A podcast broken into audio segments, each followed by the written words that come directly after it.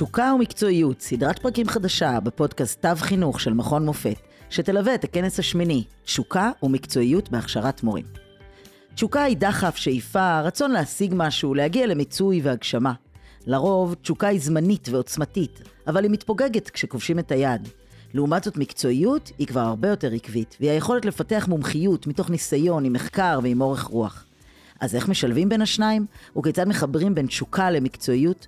ולמה כל כך חשוב ליצור התחדשות לצד מעקב, המצאה לצד מחקר, הרפתקאות חינוכיות לצד הערכה מתמדת. על כל אלו ועוד נשוחח בפרקים הבאים, בהם נארח מרצים, חוקרים, אנשי חינוך מנוסים מן הארץ והעולם, שהשקיעו תשוקה ומקצועיות במחקר, בעשייה חינוכית, פרצו את גבולות הידע והרחיבו את המחשבה בתחומי חינוך, הכשרה ופיתוח מקצועי.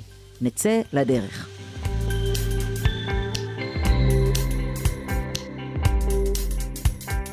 שלום רב לכם, מאזינות ומאזינים, אני מאוד מאוד שמחה ששבתם אלינו, והיום אני מארחת את ערן שובן, ראש ערוץ המו"פ לטכנולוגיה וחדשנות בחינוך במכון מופת. ברוך הבא. נעים להיות פה.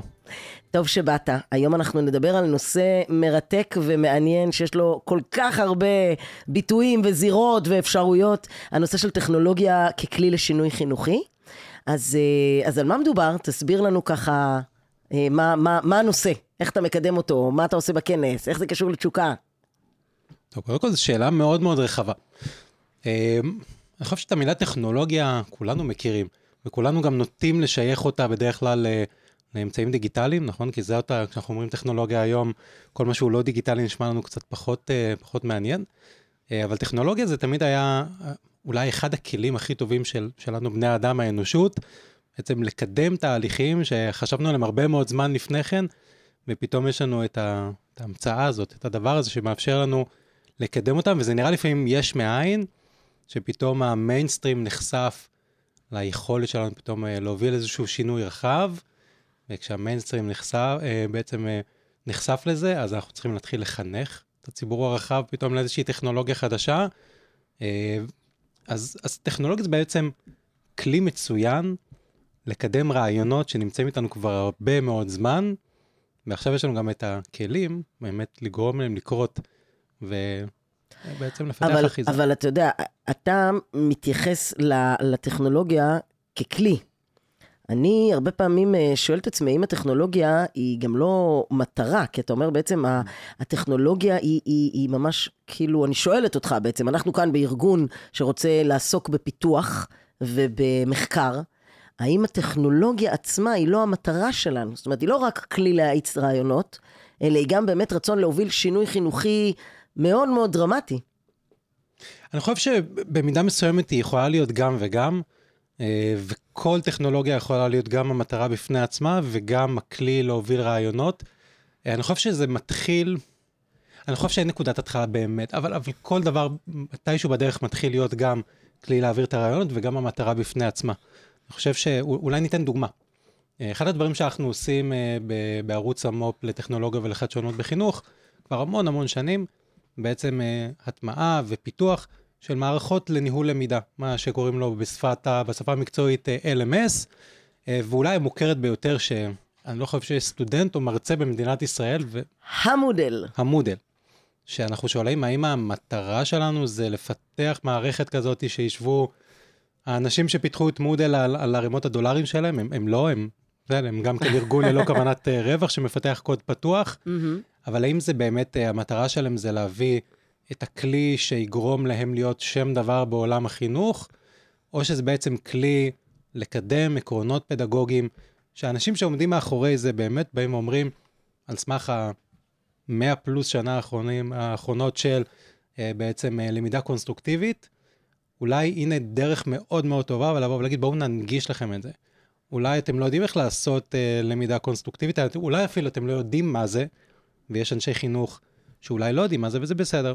Uh, לא כולם חייבים לה, להכיר את הטרמינולוגיה, אבל פתאום טכנולוגיה שמזמנת את זה ומאפשרת לעשות את זה בקלות, זה הרבה יותר, uh, לפעמים זה הרבה יותר משמעותי מאשר תיאוריה שיושבים ולומדים אותה. אז תסביר לנו רגע, אה, כשאתה אומר מאפיינים או הנחות יסוד של למידה אה, קונסטרוקטיביסטית, מה, מה אתה מתכוון? מה, מה זה אומר, כאילו, אה, איזה, איזה דברים הטכנולוגיה יכולה להאיץ או לקדם?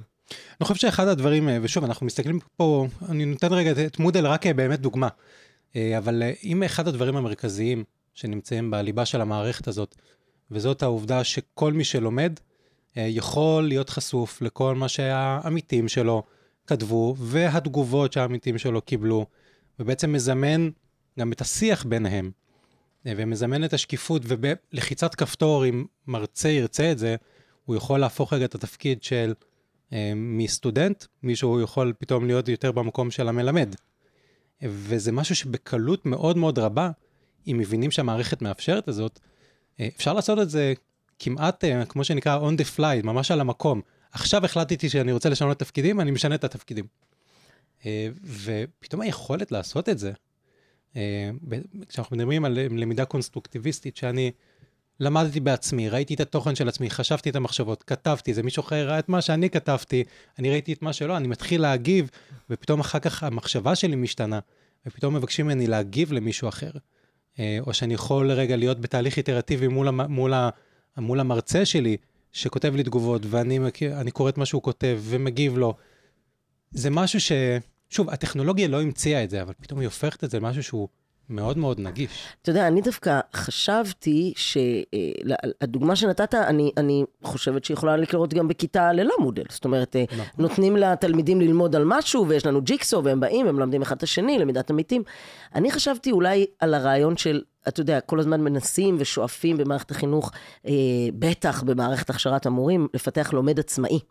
זאת אומרת, אדם שמסוגל ללמוד בעצמו, לאסוף מידע בעצמו, אה, לקבל משור על תהליכים שהוא עושה, אה, לסנטז חומרים, להציג תוצרים, לעשות כל מיני דברים.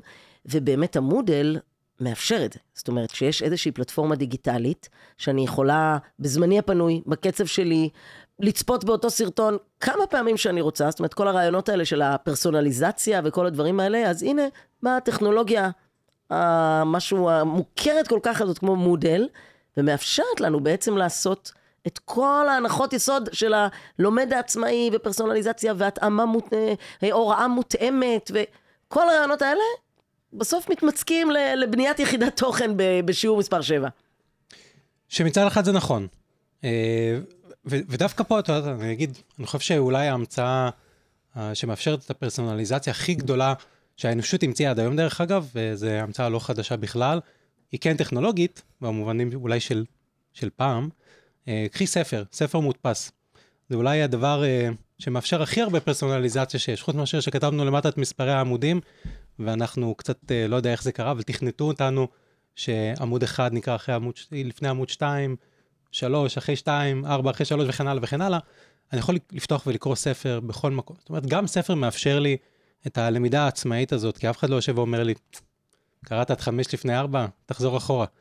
זה משהו שאני אה, אה, מחליט בעצמי. אני חושב שדווקא מערכת כמו מודל, או מערכות אחרות לצורך העניין, היא כן מאפשרת לנו, מאחר שאנחנו לא רק לומד עצמאי שלומד עם עצמו, אנחנו יצורים חברתיים, בסופו של דבר. אנחנו, הלמידה שלנו היא במיטבנו כשאנחנו מאפשרים גם להביא את עצמנו, וגם את המרצה, וגם את התוכן שמביאים לנו עכשיו ומנגישים לנו, וגם העמיתים שלנו. והמפגש הזה, הזירה הזאת שמאפשרת במקום אחד כמעט בלי לשים לב. דרך אגב, אני חושב שאם זה מתוכנן נכון, משתמש הקצה לא תמיד מבין האם זה רגע, זה המרצה אמר את זה עכשיו, או אם זה תוכן שמראש, או עכשיו, האם את הרעיון קיבלתי מהעמיתים שלי, או, ש... מאיפה, או שאני חשבתי עליו. זאת באמת הלמידה. ואני חושב שזה משהו שמאפשרים... כוחו, כוחו של המודל, זאת אומרת, כוחה של הטכנולוגיה. נכון, ואת, ואת אמרת משהו שאני חושב שהוא הוא, הוא נקודת זכות למערכות טכנולוגיות, שאנחנו באים ואומרים, זה לא חדש. כאילו, היינו יכולים לעשות את זה גם במפגש פיזי, ו- וזה נכון. ובמידה מסוימת אני חושב שאם נצליח לקחת את הרעיונות של איך היינו רואים ב- באידיאל מפגש למידה פיזי, ולהצליח אה, להפעיל אותו גם באמצעות טכנולוגיה שהיא לא פיזית, אני אומר, אם אנחנו לוקחים את הטוב וזה ואת הטוב וזה, ולכל אחד מהם יש ערך מוסף, mm-hmm. זה האידיאל הטכנולוגי. אתה יודע, דיברת אה, על, על כל מיני מנגנונים, והיום אה, אני חושבת שנכנס אה, מנגנון נוסף בשנה הזאת, מה שנקרא, אה, נובמבר, אה, נובמבר 2022. אה, אה, כל הנושא של הבינה המלאכותית אה, פתאום אה, נכנסה בסערה לחיינו, אז אה, מה יש לך לספר לנו על זה כ- כ- ככלי, או כהזדמנות, או כאתגר, או חשש אה, חינוכי?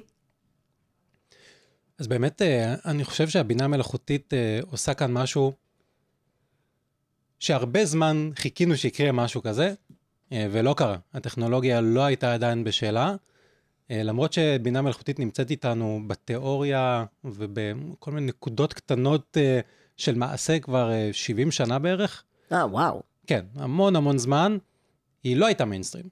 תן הייתה... לנו דוגמה, למה אתה מתכוון 70 שנה? כן, כבר משנות ה-50 התחילו לחשוב ולהגות מה זאת אומרת, איך בינה מלאכותית, איך מכונה יכולה, בעצם יכולה להידמות לבן אדם. אם ניקח את מבחן טורינג, הוא לא מבחן חדש לחלוטין. אלן טורין אה, אה, המציא אותו כבר בשנות ה-50. עכשיו, לאורך השנים היו כל מיני איטרציות של הטכנולוגיה שעשו דברים יפים, אבל הם היו מאוד מאוד נקודתיים ולא סקלביליים. אני חושב שפה, ב-30 בנובמבר 2022, באמת התעוררנו יום אחד בבוקר, או שזה היה אחר הצהריים אה, אצלנו, הכל תלוי באיזה שעה הם פרסמו את זה לכולם, ופתאום גילינו שהטכנולוגיה הזאת היא במיינסטרים. וכולם יכולים להיכנס אליה. ואולי אני חושב שבפעם הראשונה גם קרה שהאדם השכיח קיבל גישה למערכת באמצעות מכשיר קצה, ולא משנה באיזה מכשיר קצה משתמשים, זה יכול להיות הטלפון שלי, יכול להיות טלפון חדש או טלפון ישן או מחשב שולחני, או המחשב הנייד המאוד מאוד משוכלל שלי, לא משנה דרך איפה. בעצם למערכת שהכמות משאבים שלה, שהיא צורכת כדי להפעיל אותה, ומה שאפשר להפיק ממנה הם פשוט חסרי תקדים. למעשה אני חושב ששכתבו מחדש את הידע האנושי ואת היכולת של כל בן אדם לקחת את הידע האנושי הזה ולכתוב ממנו ולהפיק ממנו משהו שמתאים לצרכיו ולרצונות שלו. ואולי בפעם הראשונה גם הטכנולוגיה, במקום לכפות עלינו איזושהי דרך עבודה אה, מומלצת, ואני חושב שכל הפתרונות הטכנולוגיים שכולנו מכירים מהיום-יום, בין אם זה בחינוך או לא בחינוך, אה, נגיד רגע ככה לדוגמה, אה, אם זה הטיק טוק, ואם זה גוגל דרייב, או פייסבוק לפני כן, או, או וורד. הם, אלה טכנולוגיות שבאו ואמרו, הנה, יש דרך לעשות את מה שאנחנו חושבים שנכון לעשות. ופתאום באה הבינה מלאכותית. עכשיו, ה-chat GPT לצורך העניין זה רק ה... זה, זה אולי נושא את הדגל המרכזית, mm-hmm. אבל תכף אנחנו, אנחנו כבר רואים את ההצפה של זה פשוט בכל תחום שאנחנו נוגעים בו, אם זה אם זה קול או וידאו או תמונות, אה, ובטח שטקסט, ובעצם מה שנכניס פנימה, זה מה שמהצד השני, בתצורה כזאת או אחרת, נקבל גם כן. ובפעם הראשונה, אני חושב שהמשתמש קצה, ואם אנחנו מסתכלים רגע בקונטקסט חינוכי, אנחנו מחזירים רגע את הפוקוס ל, ללומד ולמשתמש ושואלים אותו, מה אתה רוצה לקבל? מה התוצר שאתה רוצה? מה עם העקרונות שאתה רוצה שיהיו בפנים? זו מהפכה אדירה. כי למעשה החזרנו רגע את הכוח ללומד. אבל בוא תנסה לחדד ולהסביר לי במה הבינה המלאכותית מבחינת התוצרים שלה כל כך שונה מ... מה... תסביר לי רגע את החידוש שאתה רואה בה. הרי ברור שפעם כשרציתי לעשות uh, סיכום על אנטיגונה, אז uh, כתבתי בגוגל uh, אנטיגונה והוא נתן לי כל מיני דברים והייתי צריכה לברור את המוץ מהתבן ולזהות uh, מה לעשות. זה בפני עצמו היה כבר גורם לי ללמוד קצת על אנטיגונה, והייתי בסוף מייצרת איזושהי מצגת מאוסף של משהו. אם נגיד, הייתי רוצה לחסוך מעצמי חלילה את העבודה האמיתית והחשובה של לקרוא באמת את, ה... את הסיפור המקורי. אמ, והיום אני כותבת לצ'אט GPT, כתוב לי על מערכת היחסים בין אנטיגונה להוריה, ואז הוא כותב לי בצורה מאוד מאוד אה, בהירה את הכל. אבל איך אתה רואה שזה יותר מותאם לי כלומדת? מה, מה, ת, ת, ת, תראה לי מה, מה, מה, מה אני לא רואה. מעולה. שאלה מצוינת. אז, כמו הרבה דברים, אני יכול, זה הכל תלוי ברמת העומק שאני רוצה, שאני רוצה בעצם למזוג לתוך הדבר הזה. אז ניקח רגע את הדוגמה. אני יכול להגיד לצ'אט GPT, אה, כתוב לי בבקשה, גם אפשר לדבר איתו יפה, אה, כתוב לי בבקשה אה, סיכום על היחסים בין אנטיגונה להוריה. שזאת שאלה מאוד מאוד כללית, כמובן שנקבל תשובה. וזאת תהיה איזושהי תשובה שמורכבת מאיזשהו שקלול של כל הדברים, לא ניכנס כרגע לאיך זה עובד, אבל נקבל איזושהי תשובה שהיא, ייתכן שהיא אפילו מדויקת, היא מאוד מאוד לא מותאמת. היא לא מותאמת לדברים שלי, כי בסופו של דבר שאלתי שאלה מאוד מאוד כללית. עכשיו, אני יכול גם ללכת כאן על גישה אחרת לחלוטין, וזה משהו שהטכנולוגיה הזאת, היא, היא אולי לא מזמנת במובן הזה שהיא באה ואומרת, אולי כדאי לך לשאול אה, מי היו ההורים שלה, אה, ו, וכשאנחנו מדברים רגע על היחסים בין אנטיגונה להוריה, באיזה תקופה זה היה, ואיך בעצם אה, הורים אה, נהגו להתייחס לילדים שלהם באותו גיל, ובכלל, אולי גם אה, בין ההורים, מה היו היחסים בין העם לאב אה, באותה תקופה, באופן כללי, לא, לא ספציפית אה, במחזה. ופתאום הטכנולוגיה הזאת, היא אמנם לא באה ואומרת לי, לוחשת לי באוזן, תשאל את הדברים האלה, אבל אם אני אשאל את הדברים האלה, אני אקבל תשובה. וכשאני מדבר עם ה-chat GPT, שים לב שאני משתמש בפועל באמת לדבר, למרות שיש כאלה שבאים ואומרים, אתה לא באמת מדבר איתו, כאילו, זה לא בן אדם. אין פה איזושהי ישות uh, עם, עם אינטליגנציה אנושית שמגיבה. אבל כן, הטכנולוגיה הזאת, בצורה שהיא עובדת, ככל שאני אשאל יותר שאלות ואתמקד בכל מיני נושאים שמעניינים אותי, המשך השיח שלנו ילך יותר לכיוונים האלה.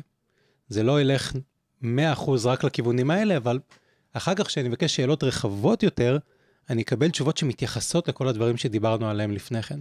אתה אומר, בסיכום הבא שלי, זאת אומרת, אם אני עכשיו מלמדת את האלוגריתם מה אופי השאלות שאני מחפשת, אז בעוד איקס זמן, שאני צריך לעשות עכשיו סיפור חדש אה, מחזה חדש, או סיפור עכשיו על אה, אה, משה רבנו, אז הוא כבר ידע לתת לי את התשובות מתוך, ה, מתוך מה שלימדתי אותו, זאת הכוונה שלך? ספציפית, אם אנחנו מדברים לדוגמה על צ'אט GPT, אם עשיתי את זה באותה השיחה, ולא יצרתי לעצמי שיחה חדשה, אז כן, הקונטקסט בהחלט נשמר לאורך השיחה הזאת. מה שפותח, לדעתי, עולם שלם של הזדמנויות של מעין מעבדות למידה קטנות, שאני יכול לייצר לעצמי בכל שיחה כזאת עם ה-chat GPT, לבנות איזשהו קונטקסט מסוים, ועם הזמן אנחנו מפתחים איזושהי הבנה משותפת, והוא קצת לומד להכיר אותי, ומה העדפות שלי, ועל מה, מה אני מחפש כשאני שואל אותו שאלות סביב נושא או איזשהו קונטקסט אה, ספציפי, והוא כבר מבין, הוא מבין שככה אני אוהב את התשובות שלי. עכשיו, הוא גם מבין שהעדפות שלי יכולות להשתנות לאורך זמן, כי אם אני מוסיף העדפות חדשות, הוא מתייחס אליהן, והוא רואה איך הן משתלבות עם הדברים שכתבתי מקודם. אתה יודע, אני, אמ, אמ, כשאני עובדת עם ה-chat GPT, אז בגלל שמאוד מאוד חשוב לתת לו או לה אה, את ההקשר, כמו שאתה אומר, לתת את הקונטקסט, אז אני גם מלמדת את זה, את, ה, אני, את הסטודנטים או את האנשים שאני עובדת איתם, פשוט לתת לו את הקונטקסט, להגיד לו, אני מנהלת בית ספר יסודי, אני רוצה לכתוב נאום פרידה להורים של כיתה א'. זאת אומרת, תני את הקונטקסט, ואז אה, אה, כתבי לי אני מבקשת מהצ'אט GPT, את מנהלת בית ספר יסודי, כתבי לי, אה, את אה, מרצה לתואר ראשון, הכיני עבורי מערך שיעור. זאת אומרת, ברגע שאנחנו נותנים למכונה את הקונטקסט, זה בעצם מקצר מאוד מאוד מאוד את התהליכים, התהליך האנשה הזה. זה אפילו, אני, אני אקח את הנקודה הזאת ואני אפילו אעמיק אותה. כי אחד הדברים, כשאנחנו מדברים על נושא של בינה מלאכותית בחצי שנה האחרונה, זאת נקודה שאנחנו משבוע לשבוע רואים עד כמה הוא קריטי. שמאוד התרגלנו, אנחנו בני אדם, כשאנחנו מדברים אחד עם השני, אה, להסתמך על זה שהבן אדם בצד, הצד השני ממולנו מבין מי אנחנו, ומבין את הקונטקסט, אם אנחנו עכשיו יושבים ביחד אה, בחדר במוסד מסוים, אנחנו מבינים שהמוסד משליך כאן חלק מהקונטקסט שלו, ולמה אנחנו בכלל נפגשנו כאן. ואם אנחנו מדברים על נושא מסוים, אז כנראה שאת, אה, יש לך איזושהי הבנה מאוד מאוד מעמיקה בנושא הזה. וכשאנחנו עכשיו מדברים על נושא מסוים, אני בונה על זה שאת, שאת יודעת משהו על הנושא, ואת בונה על זה שאני יודע משהו בנושא, ואנחנו משחקים פה איזשהו משחק שיש המון מידע חסר, ואנחנו מניחים שאנחנו יודעים להשלים אותו ולגשר עליו. עכשיו, הבינה המלאכותית לא יודעת לגשר באופן אוטומטי על הפערים ש, שביני לבינה, וההשלמה הזאת, כשהיא קורית, כי חייבת להיות איזושהי השלמה של מידע חסר, אם אני לא אמרתי איך להשלים אותה, אז היא מושלמת בצורה קצת אה, רנדומלית. ובמקרה הטוב יש לנו 50% אה, סיכוי ש... שהיא הצליחה לנחש, במקרה הפחות טוב כנראה הרבה פחות מה-50 סיכוי, ה-50% סיכוי האלה. ומה שפתאום הבינה המלאכותית מלמדת אותנו, זה שאם אנחנו רוצים להגיע לכוונה מסוימת, אנחנו חייבים לתת את הקונטקסט, ואם אנחנו, יש לנו מידע שחשוב לנו שהבינה המלאכותית תתייחס אליה, על המידע הזה, אנחנו צריכים לתת אותו. אז אני אקח רגע את הדוגמה שאמרת, לכתוב לי נאום סיום ל... נגיד, אה, אני מנהל בית ספר, נאום אה, סיום, אה, לטקס סיום. לה, אתה, אני אומרת לצ'אט GPT, אתה מנהל בית ספר. זה אומר, אז את מנהלת הבית ספר, ויש לי בבית ספר 350 אה, תלמידים דוברי עברית, היום יום חם, הם הולכים לשבת כולם בחוץ, אה, אז אני רוצה גם שזה צריך להיות משהו שהוא יחסית קצר, ואני רוצה שזה אה, יהיה אולי מצחיק, כי אולי בא- באופי זאת שלי אני אומרת, אוהב... ככל שניתן יותר קונטקסט למכונה, לאלגוריתם, בעצם נוכל לקבל תוצרים יותר מדויקים, יותר אה, שעונים על הצרכים שלנו, כי מה שהם לא יודעים, מה שהמכונה לא יכולה לעשות לבדה, זה לזהות את הקונטקסט לבד. אין, נכון. נכון. נהדר, עכשיו, אני יכול נהדר. להגיד לך שמסוג הדברים שאני אוהב לעשות לאחרונה, מאחר שמדובר בבינה מלאכותית, ניקח את ה-chat GPT כדוגמה, היא אלופת הטקסט. אם עכשיו אני צריך לכתוב על משהו מסוים, אין לי, אני לא מרגיש ייסורי מצפון לקחת, לעשות copy-paste לטקסטים שלמים שקשורים לנושא מסוים, או למוסד מסוים, או, או כל דבר שבאמת יכול להיות לו איזושהי נגיעה למה שאנחנו מדברים, ולהגיד, אני עכשיו הולך לתת לך המון מידע על uh, קונטקסטואלי. בסדר, שייתן לך קצת יותר מידע על מה שהיא עכשיו למשימה. ופשוט לעשות copy-paste של למשל, אם עכשיו אני אדבר במקום מסוים, אני יכול לקחת את החזון של מוסד מסוים ולשים אותו כמו שהוא בפנים, ואז להגיד עכשיו, אני רוצה לכתוב ולהגיד משהו מסוים, ושהדברים שלי, תעזרי לי לוודא שהדברים שאני כותב נמצאים בהלימה לערכים של המקום. ובמקומות uh, שלא, אז תאירי לי אותם ותתני לי אולי הכוונה. Uh, איפה, איפה יש את הפערים האלה. וזה משהו שהוא, אני חושב שאף אחד מאיתנו לא דמיין, מה התאריך היום? היום אנחנו, ה-27 ביוני 2023. אף אחד לא דמיין שב-27 ב- ביוני 22, לא חשבנו ששנה קדימה, יהיה משהו שיאפשר לנו לבוא ולהגיד, תזהה לי את הפערים בין מה שאני אומר לבין מה שמצפים ממני לומר, מדהים. נכון? במעבר חד, אני אה, רוצה לשאול אותך על עוד נושא אחד מאוד מאוד מעניין, כי ברור לשנינו שיכולנו פה עוד אה, להמשיך ולהתפלפל אה, בנושא בינה מלאכותית ובכלל על טכנולוגיה, אבל אנחנו אה, משוחחים כאן ממש באוריינטציה מאוד מאוד אה, חינוכית בהקשר של הכשרת מורים. ולכן אני הייתי רוצה שתספר לנו קצת על פריזמה. אני, אה, למען הגילוי הנאות, אני אה, אשתף את המאזינות והמאזינים שבשלוש שנים האחרונות אה, לקחתי חלק אה, כפריזמאית מטעם המכללה שלי, ואתה בעצם בשנה וחצי האחרונות מרכז את כל המהלך הזה ברמה הארצית, אז תספר קצת על מה מדובר.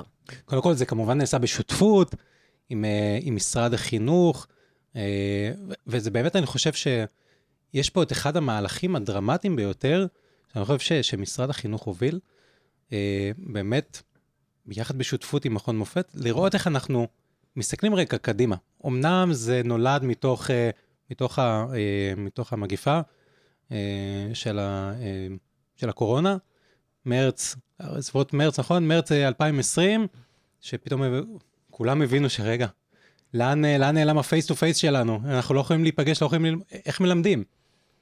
ואני חושב שהיה פה זיהוי מאוד מאוד נכון של הזדמנות אה, להכניס אה, ערכים נוספים לתוך עולמות הכשרת המורים, ובכלל למידה, שמדברים על היברידיות.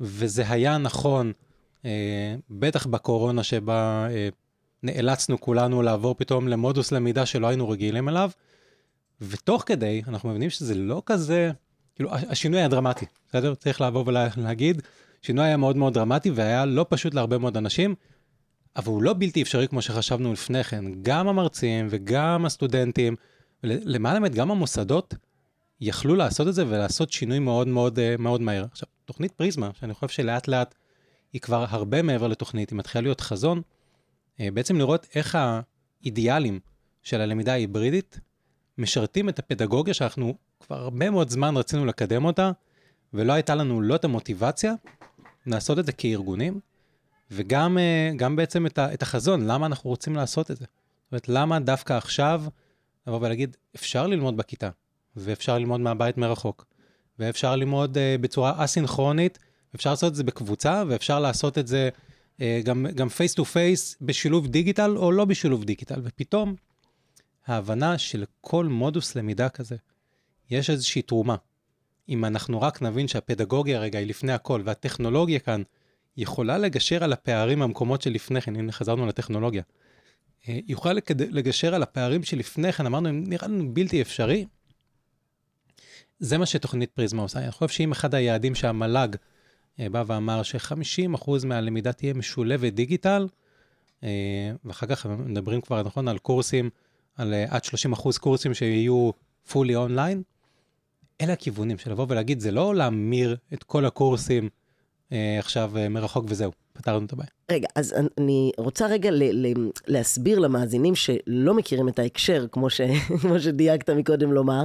בעצם מדובר על תוכנית ארצית שיש נציג, נציג אחד או שני נציגים, או משהו כזה או יותר, מכל מוסד אקדמי, אה, מכללות להוראה ו/או אוניברסיטאות, שהצטרפו לקהילת למידה שנקראת פריזמה, שהיא קהילה שהיא גם מפתחת תכנים, היא גם עושה למידת עמיתים של מודלים חינוכיים בין המוסדות השונים, כיצד ניתן להוביל ולקדם ולהטמיע את התהליכים האלה של שינוי אה, אל עבר חדשנות אה, פדגוגית סלש אה, שימוש בטכנולוגיה רב יותר ו- וקורסים מגוונים יותר, וגם היא ממש מייצרת תהליכי הוראה למרצים נוספים, זאת אומרת בתור קבוצה שלמה.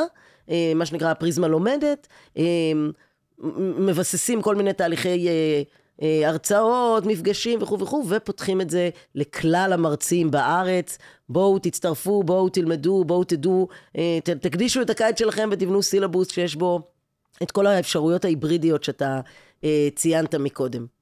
ו- ואני אוסיף על זה, קודם כל תודה על, על השלמת הפרטים, באמת אני כל כך עמוק בתוך, בתוך זה שזה כבר מובן מאליו מבחינתי.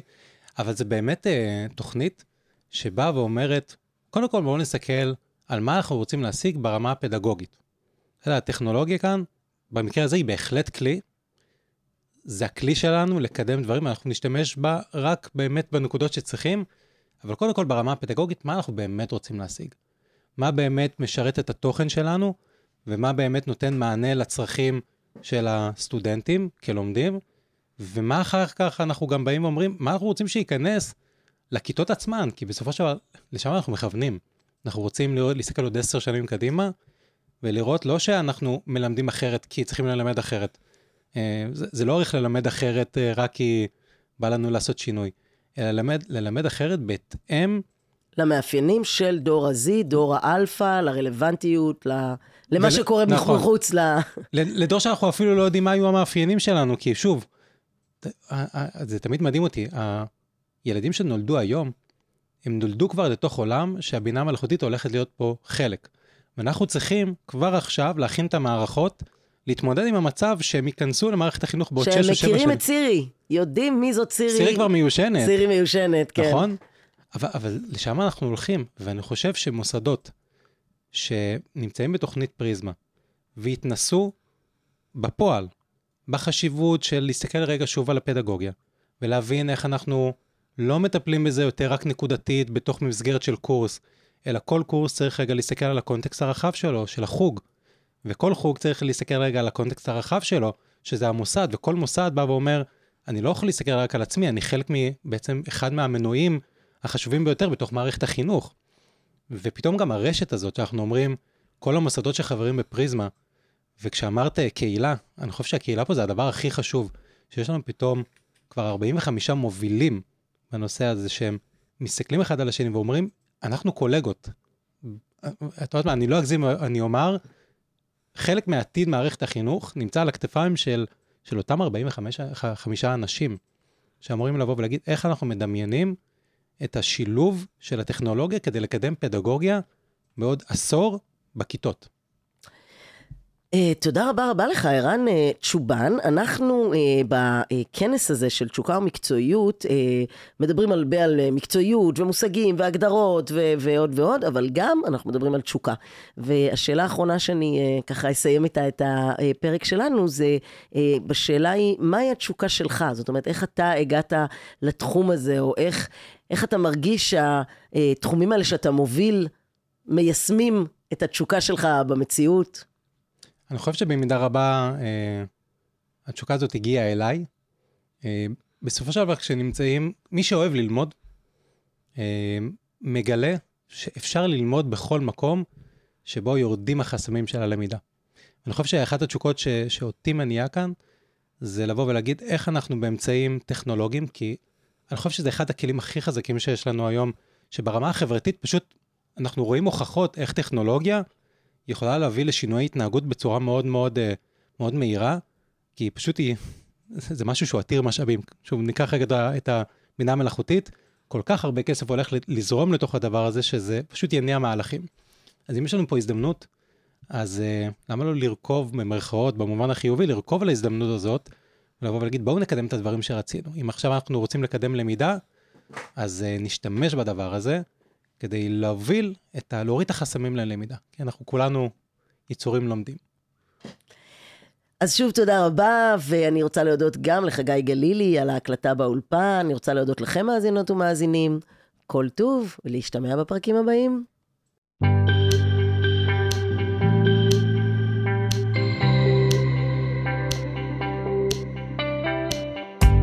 שוקה ומקצועיות, סדרת פרקים חדשה בפודקאסט תו חינוך של מכון מופת, שתלווה את הכנס השמיני, שוקה ומקצועיות בהכשרת מורים. תשוקה היא דחף, שאיפה, רצון להשיג משהו, להגיע למיצוי והגשמה. לרוב, תשוקה היא זמנית ועוצמתית, אבל היא מתפוגגת כשכובשים את היד. לעומת זאת, מקצועיות היא כבר הרבה יותר עקבית, והיא היכולת לפתח מומחיות מתוך ניסיון, עם מחקר ועם אורך רוח. אז איך משלבים בין השניים? וכיצד מחברים בין תשוקה למקצועיות? ולמה כל כך חשוב ליצור התחדשות לצד מעקב, המצאה לצד מחקר, הרפתקאות חינוכיות לצד הערכה מתמדת. על כל אלו ועוד נשוחח בפרקים הבאים, בהם נארח מרצים, חוקרים, אנשי חינוך מנוסים מן הארץ והעולם, שהשקיעו תשוקה ומקצועיות במחקר, בעשייה חינוכית, פרצו את גבולות הידע והרחיבו את המחשבה בתחומי חינוך, הכשרה ופיתוח מקצועי. נצא לדרך.